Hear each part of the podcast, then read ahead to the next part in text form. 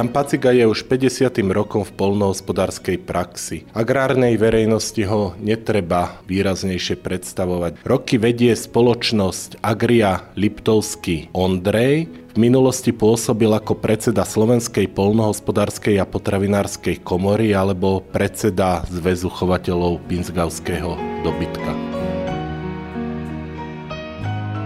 Chov pinsgavského dobytka je na Slovensku na ústupe. O Agri sa v minulosti hovorilo, že je najväčším chovateľom pinsgavského dobytka na svete. Je to tak aj v súčasnosti? Pýtam sa predsedu Agrie Liptovský Ondrej.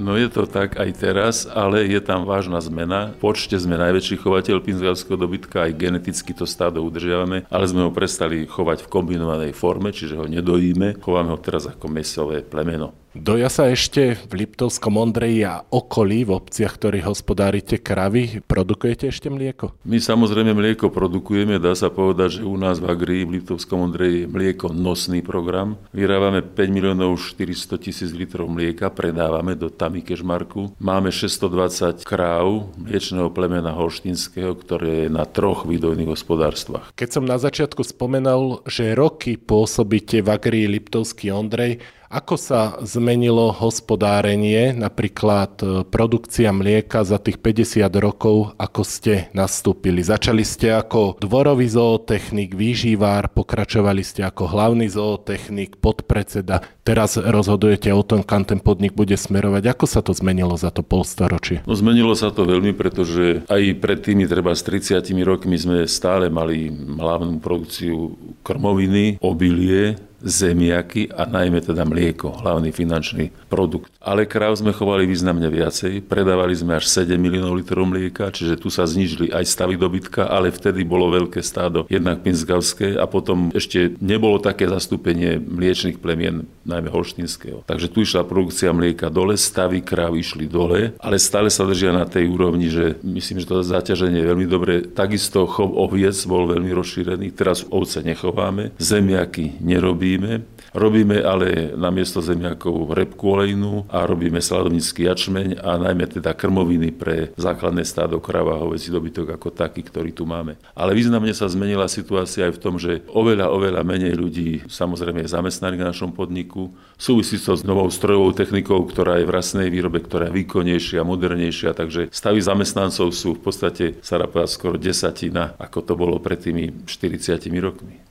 Hovoríte desatina, to znamená, že v súčasnosti máte koľko a mali ste aké počty? Čo sa týka výmery, my sme v podstate na tej istej výmere, čo sa užíva pôda, máme vyše 4 tisíc hektárov pôdy. Tam sa to moc nezmenilo, ale zmenili sa stavy zamestnancov. Vtedy bolo tu tisíc ľudí zamestnaných, no a teraz je tu zamestnaných 85 ľudí, 90 cez sezónu, takže to je významné zníženie. Samozrejme, technikov je významne menej, sú zase na inej úrovni títo ľudia a tí zamestnanci majú výkon lepší, ako mali tí, ktorí boli vtedy v takých veľkých počtoch. Takže toto je významné zmenené. Tá zamestnanosť významne poklesla. Produkcia až tak nepoklesla, pretože poklesla v tom mlieku, ale v produkcii obilnín sme narástli, krmovín sme ešte narástli. No, zemiaky sú preč, ale je to repka olejná. Zemiaky sa presunuli na južné Slovensko do okolia Senca. Repka na naopak sa presúva na severné Slovensko. To znamená, že pravdepodobne aj klimatické podmienky museli dovoliť, aby k takejto zmene vôbec prišlo. Áno, je to pravda. My sme zemiaky pestovali na výmere 300 hektárov. Z toho polovica bola sadbových zemiakov. Do toho ale vstúpili ešte rôzne choroby, napríklad kruškovito zemiakov, takže tá sadba bola obmedzená. Ale zmenili sa aj úplne, nie to kedysi bývalý minister Baco povedal, že zmenia sa stravovacie návyky. Ľudia nebudú také zemiaky, ako jedli. Bola kedy ešte pred tými 30 rokmi v jeseni si kupovali 3-4 metráky zemiakov na zimné uskladnenie, tie mali stále doma. Ženy varili zo zemiakov rád jedal, teraz mladé gazdené zemiaky pomaly nepoužívajú, bo veľmi málo je sa veľa cestovín, ryže, pice a iné potraviny, takže tá spotreba klesla. Je fakt, že i keď hovorilo sa, že horniaky, Liptov, Orava je, to je druhý chlieb, ale tá úroda zemiakov nikdy taká nebola, ako je už spomínanej oblasti Južného Slovenska miesta, kde sú humózne pôdy a ten zemiak môže dať nie 20 tón, ale 60 tón po hektári. Takže efektivita výroby zemiakov je tam lepšia. Tu sú pôdy rôzne kamenisté, kde ten zemiak dostával rany ešte pri pestovaní, vyberaní. Dole je to humózna černozem, ktorá naozaj okolí Senca inde nielen objem zemiakov, ale aj kvalitu robí lepšiu. Takže toto sa významne zmenilo. A repka sa tu nepestovala, ale my sme aj v Lani mali úrodu 3,2 tóny a boli sme na prvom mieste v okrese Liptovský Mikuláš.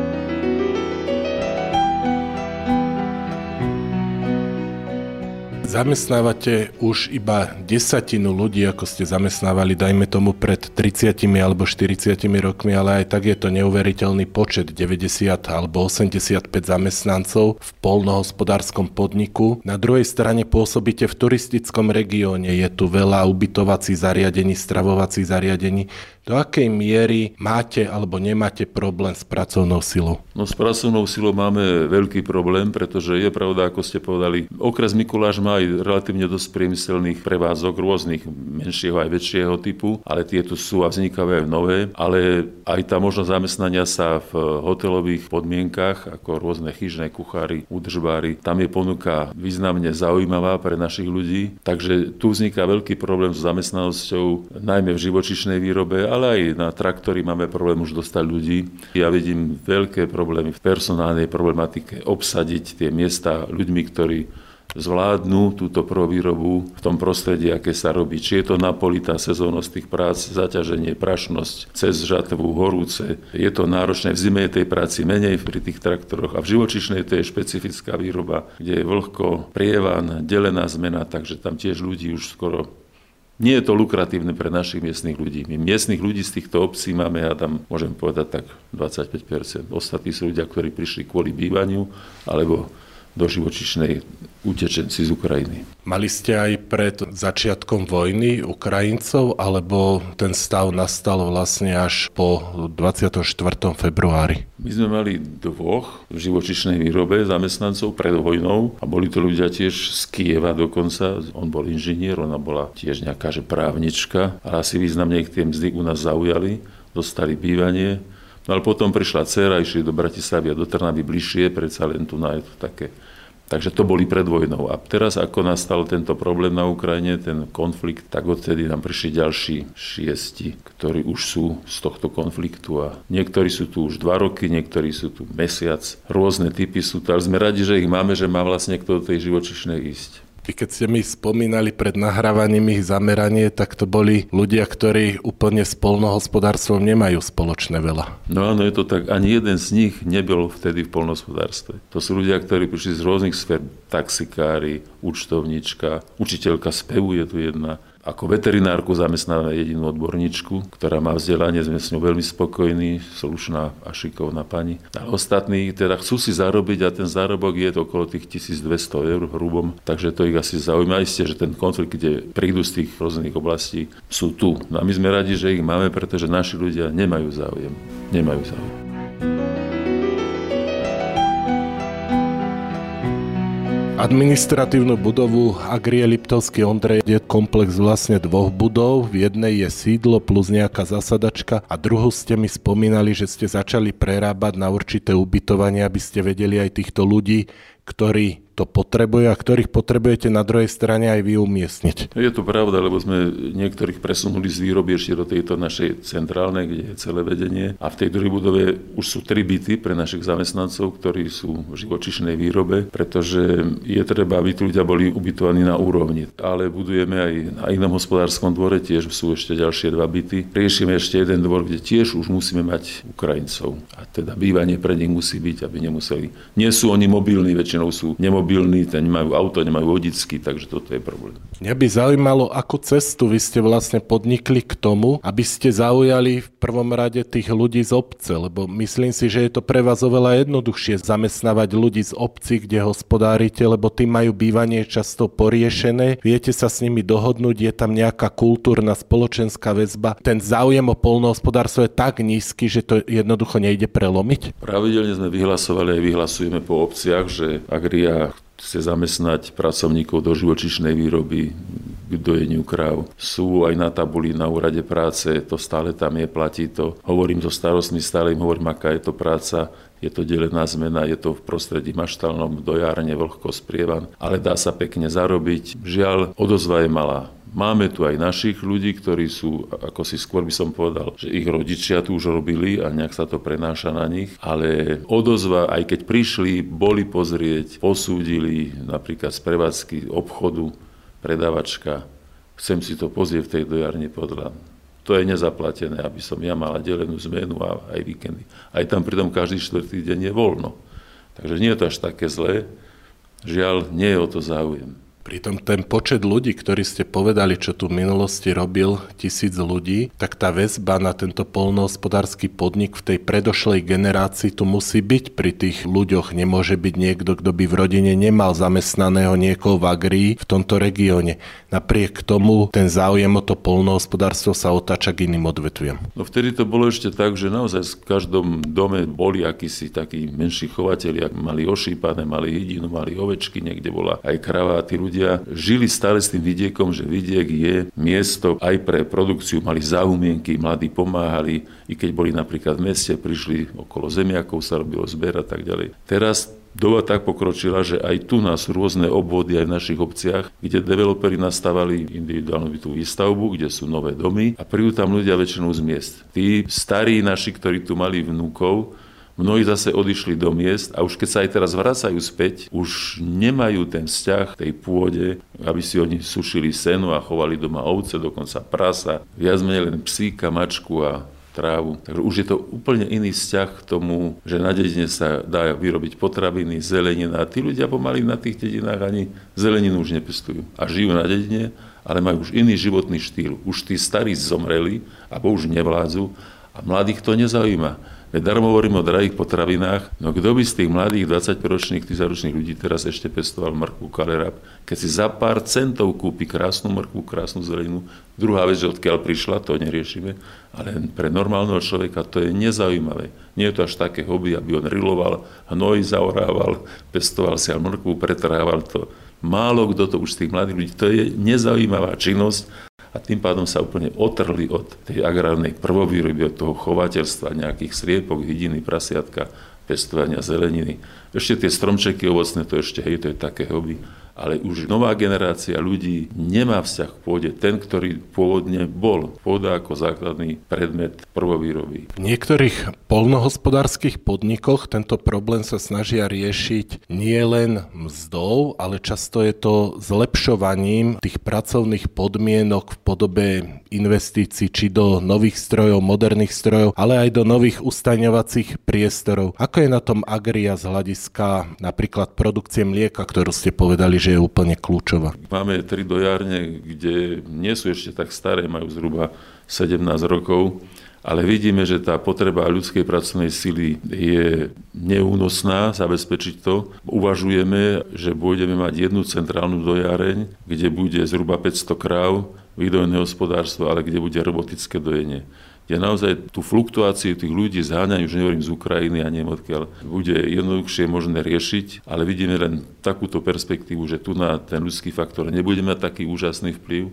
a že robotické dojenie zabezpečí dojenie na úrovni, hej, isté sú to investície veľké, ktoré pripravujeme a riešime, máme na to projekt, No a to je celý teraz taký problém, lebo vykupujeme pôdu v areáloch, kde to teda tá farma by mala byť sú to tiež veľké peniaze, ľudia už nevedia, čo by za to zapýtali. No a do toho projekt, do projektu chceme ísť, aby sme to mlieko, vidíme, že ako je to tržný, významný produkt v podhorských oblastiach, krmoviny sa tu dajú robiť, kvalitné a to mlieko sa dá predať. Isté, že tá cena je otázna, tie posledné tri mesiace boli pre nás veľmi zaujímavé, ale tie peniaze chodia pravidelne každý mesiac máme dobré vzťahy s Tami Kežmarok, takže to je taká istota, o ktorú sa môžeme oprieť, že tie peniaze máme pravidelne na mzdy, na naftu, na tie základné veci. Mlieka sa budeme držať a chceme každopádne v budúcom roku začať s realizáciou nového výdojného hospodárstva.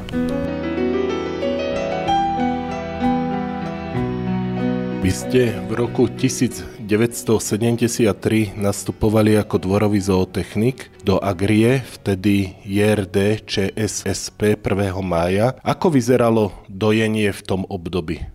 To je až keď to rozprávam skoro neuveriteľné tým miestnym našim technikom, pretože samozrejme vtedy boli len kraviny stovky, krava bola uviazaná za krk oválov, dva kroky dopredu, dva kroky dozadu, obežný zhrňovač, dojičky, ešte nie všade bolo dojenie do skla, bolo aj do kanvy, takže ťahla za sebou hadice, ktoré zapínala, prepínala. No a úroveň chladi to boli maximálne 500 litrové, 500 chladiace nádrže okrúhle, pomerne teda malé, Dokonca mali sme kravy, kde sa mlieko chladilo v bazéne, kde krúžila voda, kanvy sa tam dávali. Takže to boli neporovnateľné veci a teraz samozrejme tá krava má naozaj ten welfare, tú pohodu, že nie je uviazaná, leží v suchom priestore, ide sa nakrmiť, ide sa podojiť, takže to je neporovnateľné. A tá práca tých dojičiek je úplne iná, hej. tam už je to, tá technika vstupuje do toho. Takže to sú už sme, že predpotopné podmienky, ale naozaj to boli tie 70.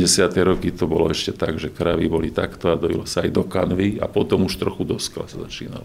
Do skla to znamená do skleneného potrubia. To mlieko prešlo celou maštou dookola, potom sa to čistilo, púšťal sa tzv. gagarin, taký štopel, ktorý to vytlačil, pretračil, potom išla dezinfekcia. Tie ženy boli tiež jednoduchšie, to boli ženy, ktoré vtedy ešte pochádzali z tej prvovýroby a rôzne sa snažili a myslím, že klobúk dole, že mali sme také dvory, kde chodili pešo a tri razy sa dojilo, nie dva, dva razy tri razy ráno a už o 6. krave vychádzali na pastvu, takže už o pol štvrtej boli maštare, aby sa podojilo. Náročná robota s takým úsmevom to tie ženy robili vtedy nemali také nároky, ako už teraz nová generácia má. Tú otázku som sa nepýtal samoučelne. Je to jedna generácia. Vy ste stále na tom polnohospodárskom podniku, kde ste začínali, ste tu 50. rok a dnes mi tu hovoríte o robotickom dojení, kde bude kravy dojiť zariadenie, ktoré si vie načítať jednotlivý kus dobytka, má naskenované cecky tej kravy, vie urobiť všetko za toho človeka dostatočnej kvalite a dostatočnej rýchlosti. Vie ho nahradiť. To už si vyžaduje človek človeka, ktorý naozaj myslí, ale najmä to, že aj chce tú robotu robiť, že ju nerobí na silu, že ju robí ku láskou. A toto je ten problém mať tých ľudí, aby prišli takíto ľudia do praxe. Isté, že treba ich odmeniť. Už od tých aj 1200 už pomaly naozaj málo tá mzda stúpa. Takže aj my tu vidíme, že tie mzdy budú raz, aj rastú, aj v tomto roku narastli a narastajú. Aj našich technikov musíme lepšie obmeňovať, aby tiež cítili určitú aj takú lojalitu k tej firme, že chcem tu robiť nielen na 5 rokov, ale aj dlhšie má to nejaký možno aj kariérny rast, takže tie platy určite porastú, ale musíme mať aj my na to zdroje, aby sme tie príjmy mali a vedeli ich potom zúročiť aj do investícií, ale najmä zaplatiť našich ľudí, ktorí tu robia, ktorí tvoria tie hodnoty tej prvovýrobe základnej, či v rastlinnej, či v živočišnej. Tieto posledné mesiace, možno aj posledné roky neboli z hľadiska polnohospodárstva úplne najhoršie. Hovoríme o cenách komodít, hovoríme, dajme tomu, aj o určitej stabilite dotačnej politiky, ktorá tu nastala. A určite netreba zabúdať aj na to, že momentálne sú vyhlásené investičné výzvy, teda, ktoré môžu do toho polnohospodárstva priniesť dodatočné zdroje smerované do moderných organizácie. Ako využila Agria Liptovský Ondrej tento čas? Tento rok bol taký, by som povedal, zaujímavý pre nás, pretože ešte tie vstupy, i keď už rástli, ale neboli ešte také, ako sa s už teraz zistuje, že ešte, ešte energie, ešte ďalšie mzdy a krmivá, hnojivá, chemia, nechcem to všetko spomínať. Ešte vtedy ten dopad až taký nebol a pritom zaujímavo narastli tie ceny v roku 2023. To mlieko tie posledné 3 mesiace nás naozaj potešilo, lebo tých 50 centov to je pre nás už ako tak priateľné a ako iniciuje, aby sme ďalej to mlieko robili, ale keď začne klesať, zase budeme v tých starostiach. Podobne tá cena aj repky, aj obilia bola veľmi slušná, takže aj ten výsledok bol pre nás dobrý. No a my ho v tej budúcnosti by sme chceli pokračovať, aby sme ďalej udržali výrobu v tej základnej prvobnej činnosti, to znamená krmoviny, krmoviny, to je základ pre chov dobytka, produkciu mlieka. Tú rep repku tiež chceme udržať ako zaujímavú komoditu. No a posledné roky zaujímavý je ten sladovnický jačmeň, ktorý tiež predávame a v Liptove sa dá urobiť sladovnický jačmeň a s pomerne slušnou kvalitou. Takže tu nás, teraz sme zase niektoré veci dokúpili, kupujeme nový traktor, novú veľkú sejačku, takže chceme tie veci ďalej robiť. Samozrejme máme dosť veľkú produkciu maštálneho hnoja, takže my ten hnoj musíme aj zaorávať. Vyjažu nás niektoré komplikácie, ktoré súvisia s tým uhorovaním a neviem čím, aký delením parciel. Pritom u nás sú tie malé parcely, my tu pod horami máme len dve parcely, ktoré sú 50 hektárové. ostatné sú všetky menšie, všade sú tie kvázi, to slovo remisky nemám rád, ale nech sú to remisky, tie, tie rôzne brázdy, kde sú zarastené šipkami, trpkami, aby sa skrli jarabice alebo zajace. Takže tu nám to komplikuje situáciu, že úhorovanie, ale keď bol úhor, tak sa bola kedy nechalo, nič sa tam nerobilo, ostala pôda ležať ľadom. Teraz sa má zasiať, ale sa to nemá pokosiť. Hej. Takže to sú také rôzne úvahy, čo aj naši agronomi nad tým rozmýšľajú, či je to všetko s kostolným riadom. Takže niektoré komplikácie tu vstupujú. Myslím, že tie základné komodity tu budú. Zemiaky tu už nebudú. Ziptova odchádzajú. Ešte sú dva posledné podniky, ktoré robia pár desiatok hektárov. Ale keď budú dobre zaujímavé ceny, tak isté, že aj my tie tržné plodiny chceme robiť. Tie nás trošku podržia, lebo my tu nemáme čo predávať. Najmä produkty živočišnej výroby. No ak sa predá sladnický jačmeň, poteší, ak sa predá repka, poteší, ale musí mať aj úrody a aj ceny.